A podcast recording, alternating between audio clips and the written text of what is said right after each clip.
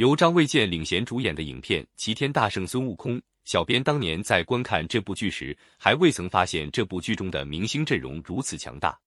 很多都是一线明星，更甚于配角、客串等都是由大明星出演的。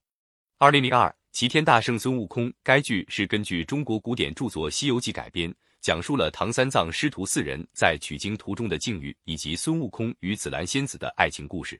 本身是一株紫兰花。紫薇仙子是其姐妹，紫兰还是一株花的时候，受孙悟空还是顽石时保护，